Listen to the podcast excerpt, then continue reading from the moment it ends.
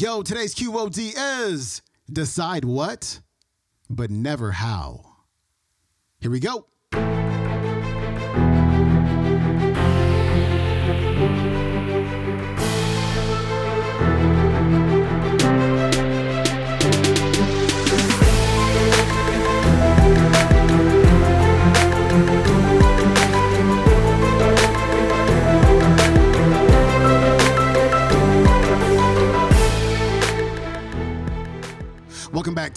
The Quote of the Day Show. I'm your host, Sean Croxton of SeanCroxton.com. We got Reverend Ike finally back on the show. He's going to wrap up the week with a talk about your subconscious mind. Because your subconscious mind, my friend, runs the show. And what you got to do, kind of like Les Brown talked about a few weeks ago, uh, we have to protect your mind. You got to protect your subconscious mind from BS because garbage in, garbage out, as he says in today's clip. Remember, your subconscious mind determines the results you get in your life. So you have to become more selective, more choosy about the information that goes in. You got to become more selective about the thoughts that you have. Because if you don't, if you don't consciously control your thoughts, if you don't consciously control that inflow of information, the output is always going to be what you don't want. You've got to choose. Here's the Reverend. I want to talk to you for a moment about telling your mind what to think. The last passage of scripture we just read from Proverbs, the fourth chapter and the 23rd verse, tells us, Keep your heart. Keep your heart with all diligence, for out of it are the issues of the experiences of life. When you come across the word heart in the scriptures used in this sense, heart means the subconscious mind that we've been talking a lot about. Keep your subconscious mind. Be careful to keep feeding it the things that you would like to see in your life. But be careful not to feed your subconscious mind the things that you don't want to see in your life. Don't feed your subconscious mind ideas about sickness, ideas about poverty, ideas about lack and limitation. Feed your subconscious mind ideas about health, ideas about abundance, ideas about prosperity, ideas about love and goodness. Because whatever you put into the subconscious mind, that's what you're going to get out. The subconscious mind can also be likened unto a computer. And the computer people have a wonderful slogan that they use in their business. They say, garbage in, garbage out. And many times people wonder and they ask me, Reverend Ike, how is it that these things are happening to me? Why? What have you put into your mental computer? What have you put into your subconscious mind? So I want to instruct you on telling your mind what to think.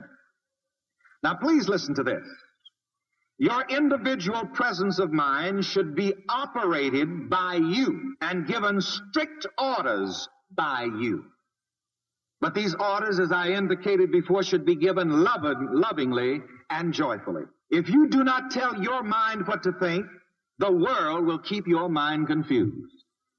If you do not have your mind operating under your strict orders of good and of love, the world will just keep your mind upside down and fill your mind with all kinds of ideas. So we all have to learn how to program our own minds. Today, there's so many voices from the world mind telling us what to think. Politicians try to program us and tell us what to think. On the other hand, there are preachers telling us what to think. Doctrines and dogmas. But each person should know that I am the master of my fate and I am the captain of my soul.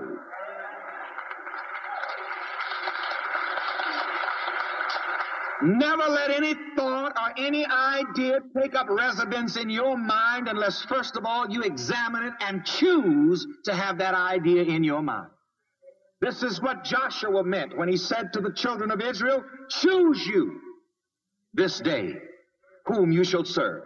You should not admit any ideas into your mind unless you consciously choose those ideas. And whatever you do, don't let other people tell you what to think. Choose you. this day whom ye shall serve. So now, what are the good things that we can generally agree on? That we can tell our minds to think?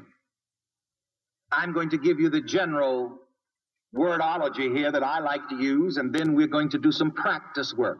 You see, here at this church, we don't just talk about what is good for us to do, we practice. And we show you how to put these things into action if you so desire.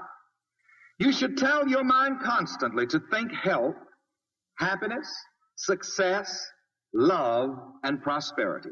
Repeat these words after me one by one. Health, happiness, success, love, and prosperity. Now let's stand and do what I call a mind exercise. And of course, this is prayer. This is prayer in its truest sense. And remember now, we're not trying to get God up in the sky or God way off somewhere to do anything. We're simply getting it together in our own minds, in our own psychology. And I want to say this, it may shock some of you. You are the only person that you need to convince. All you need to do to get whatever you want is to convince yourself of it. If you can convince yourself in your own mind of the reality of you having a million dollars, a million dollars would come to you. So please remember when you're praying, who are you trying to convince? Myself. Now, you see, that makes it simple, doesn't it? If you're here today and you're not experiencing health as you would like to, you don't have to convince God in the sky to heal you. All you have to do is convince yourself in your own mind of the reality of you having health. Some said, there he goes on that mind science again. Yes, here I go on that mind science again. And remember, the Apostle Paul taught mind science. He said it in another way, but the same thing. He said, Be you transformed by the renewing of your mind, that you may prove what is that good, perfect, and acceptable will of God. Is that Bible, saints? You're praying for some God in the sky somewhere to change you, to change conditions, to change your health, to change your home, to change your husband, to change your children, to change your financial condition. That's not it. Be you transformed by the renewing of your mind. In other words, convince yourself of the reality of a change. And when you convince yourself of a reality of a change, then that change will take place. Back in 1959, after I'd just gotten out of the Air Force and drawing unemployment benefits, $30 a week, I convinced myself, I convinced myself while getting $30 a week that I could have a ministry a radio ministry, an evangelistic ministry that would spread out through this whole nation and that I could have a network of radio stations all over this country. I convinced myself of that.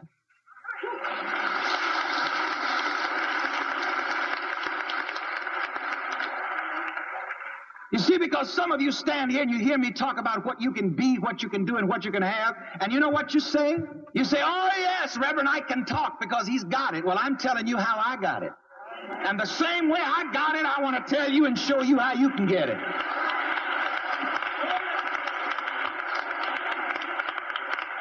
Now, most of you know you've been on the preachers all your days, and they got what they got, but never told you how to get it.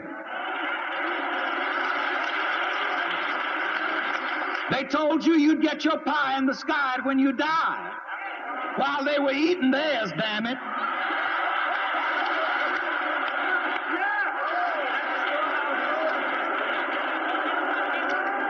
They rode up to the church in their Cadillacs and their long white robes already. And told you to bring your tithes and offerings and you'd get yours by and by in the sky when you die. Yeah, and if you didn't do it, they sent you to the other place. So now listen to me, and you shall know the truth. And the truth will set you free. The same truth that set me free, I want to give it to you so that it will set you free. You see, people said, Well, Reverend, Ike can talk because he's got it. And I want you to know where this thing came from. I started this multi-million dollar ministry when I was drawing unemployment at $30 a week.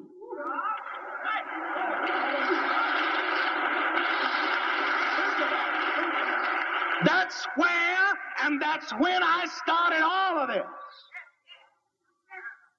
How did I start it? I convinced myself. The first broadcast cost $30 and some cents. And the radio payment just for three months, the next three months, $189,000, $696.14. We announced that the balance on this building was a quarter of a million dollars. I decided then and there that we were going to pay it off and burn the mortgage. I made that mental transaction. On that date, we'll burn the mortgage.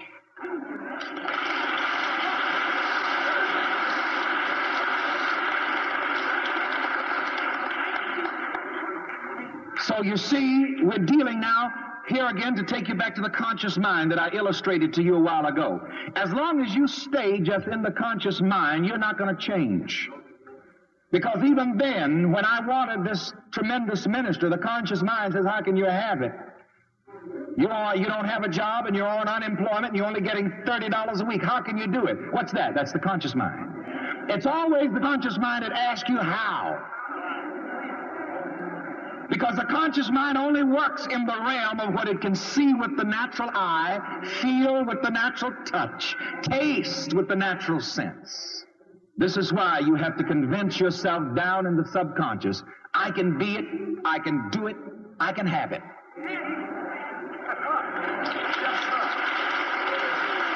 That's prayer. And then that mystic connection will take place between the deeper mind, the subconscious, and the superconscious. And remember, all these facets are within you. And he has ways past finding out. So listen, you only use the, use the conscious mind for one thing. You only use the conscious mind to define what you want. After you use the conscious mind to define what you want, get out of the conscious mind. Drop it. Don't go any further with it because the next thing it'll ask is how. You see, now I'm teaching you how to shift your mental gears. What do you do with the conscious mind? Decide what, but never how. Decide what and deposit that seed with your wife. All right, that was Reverend Ike wrapping up the week. His website is revike.org. You can find today's entire talk on his YouTube channel. It is called Who Really Controls Your Subconscious Mind? Reverend Ike's Control Your Life teaching. That is it for me. I would love to see you in the QOD Book Club. Go to QOD Book Club, get signed up. It's only $7 for your first book. We are reading The Richest Man in Babylon right now. You can jump in with that at pretty much no charge. You'll pay your 7 bucks, but then I don't charge you again until we finish our next book, which is going to be As a Man Thinketh by James Allen. A wonderful book. I hope you get to join us again. That is QODbookclub.com. I'm out. I'll see you next Peace.